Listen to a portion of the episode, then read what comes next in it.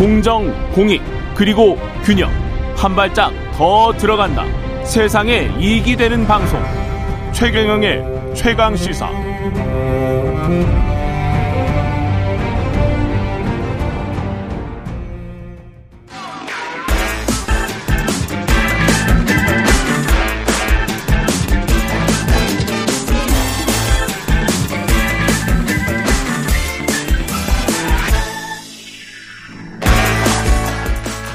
예, 오늘부터 새로 선보이는 코너입니다. 놓치기 아쉬운 그 뉴스 짧고 굵게 한 번 더 짚어보는 한 번 더 뉴스. 예.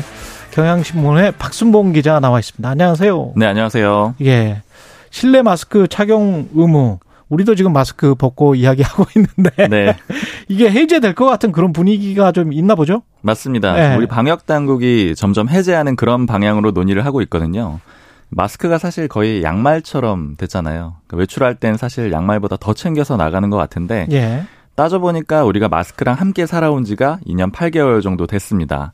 지금 방역 당국이 크게 두 가지 움직임을 보이고 있는데 일단 첫 번째는 방역 당국 관계자들이 점점 그런 분위기를 만들고 있습니다. 음. 뭐 대표적으로 하나 전해드릴 게이 정기석 코로나19 특별 대응 단장 반언을 좀 전해드리면은요 어떤 얘기를 했느냐면 이 실내 마스크를 해제한 다른 나라들 사례 있잖아요. 그렇죠. 뭐 미국이나 영국, 독일, 프랑스 이런 나라들 예로 들면서 큰 대유행 없이 잘 지내고 있다. 그러니까 다시 코로나19가 확산되지는 않더라 이런 얘기를 했고요. 음. 그리고 특히 본인 얘기를 했어요. 최근에 유럽 호흡기 학회를 다녀왔다라고 하는데 예. 거기는 의사들이 모인 자리잖아요. 호흡기 약해. 그렇죠. 게다가 코로나19에 예. 제일 민감한 의사들이 모여 있는데 음. 아무도 실내에서 마스크 안 쓰더라는 겁니다. 이제 그 자리가 토론하고 또 강연하고 이런 자리였는데도 불구하고 아무도. 네 마스크를 전혀 안 썼다라는 거예요. 음. 그리고 두 번째로 질병관리청이 이 다른 나라들이 실내에서 마스크를 쓰는지 안 쓰는지 제도가 어떻게 돼 있는지 조사를 또 했거든요. 예. 그러니까 사실 이 얘기는 이미 실내 마스크 해제를 좀 준비하고 있었다 음. 이렇게 좀 해석이 되는 지점인데요.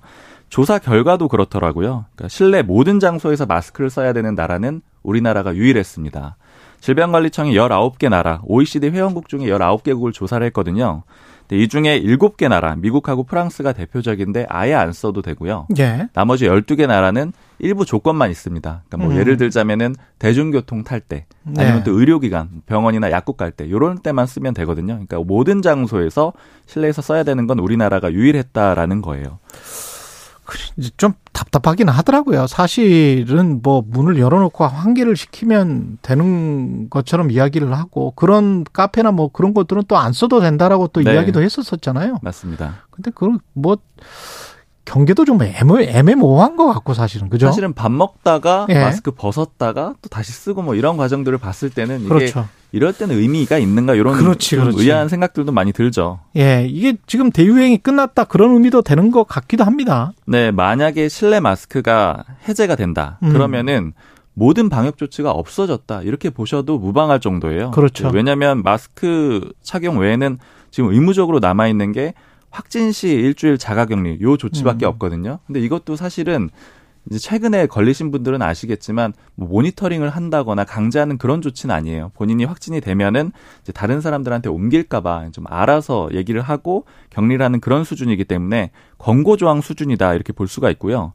즉 우리 눈에 띄고 체감할 수 있는 방역 조치는 실내 마스크 착용뿐인데 음. 만약에 요것까지 해제가 된다. 그러면 일상으로 완전히 회복됐다. 이렇게 볼 수가 있고요.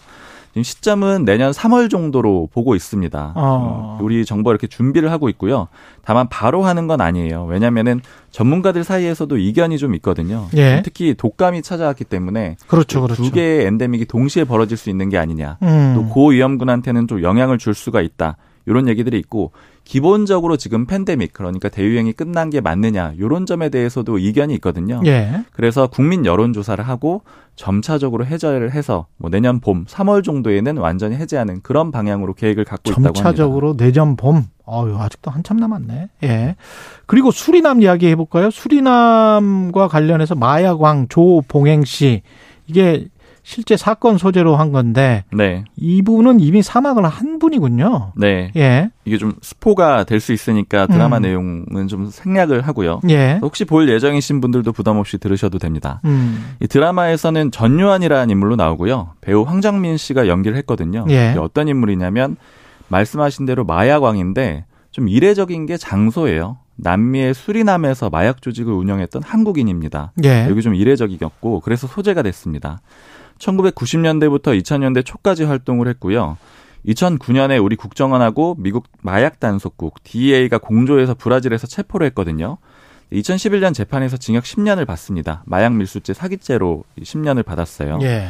드라마가 워낙 인기를 끌다 보니까 지금 뭘 하고 있을까 이게 좀 궁금증이 많이 있고 관심이 집중됐는데 음. 일부 언론 보도나 혹은 또 유튜브 컨텐츠에서는 지금 수리남에서 돌아가서 살고 있다 이런 얘기들이 나왔거든요. 그러니까 10년형이니까 2021년 작년에 아마 형이 끝났을 것이고 음. 또 국적도 수리남 국적을 취득했다 그래요. 아, 그래요? 네, 그러니까 돌아갔을 것이다 이렇게 추정을 했는데 실제로 수사기관에서 확인을 해보니까 2016년 4월에 복역 기간에 사망을 했다라고 합니다. 음. 사망 직전에는 광주 이 전남의 해남교도소에 복역 중이었고요.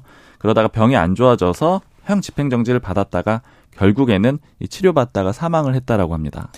이게 한국은 마약 청정국으로 불렸었는데 지금은 마약 밀수량이 해마다 크게 늘고 있다고 하는데 그것도 약간 걱정이긴 합니다. 네. 예. 수치가 저도 생각보다 굉장히 크더라고요. 음. 2017년부터 2021년, 그러니까 5년 동안 관세청에 걸린 마약이 한 2.3톤 정도 된다라고 합니다. 예. 여기 좀 감이 안 오는데 돈으로 환산하면 2조 2천억 원 정도 그런 규모라고 하고요.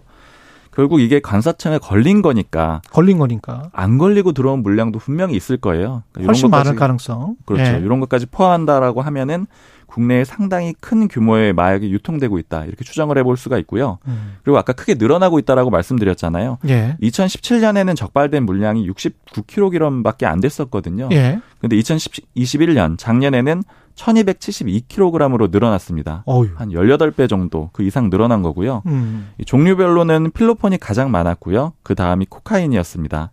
아까 이 수리남 드라마 잠깐 얘기 드렸었는데 음. 거기에서도 필로폰을 유통할 거냐 코카인을 유통할 거냐 요거 가지고 조직 간에 싸움도 그, 벌어지고 그, 그렇죠, 이런 그렇죠. 내용도 있거든요. 예.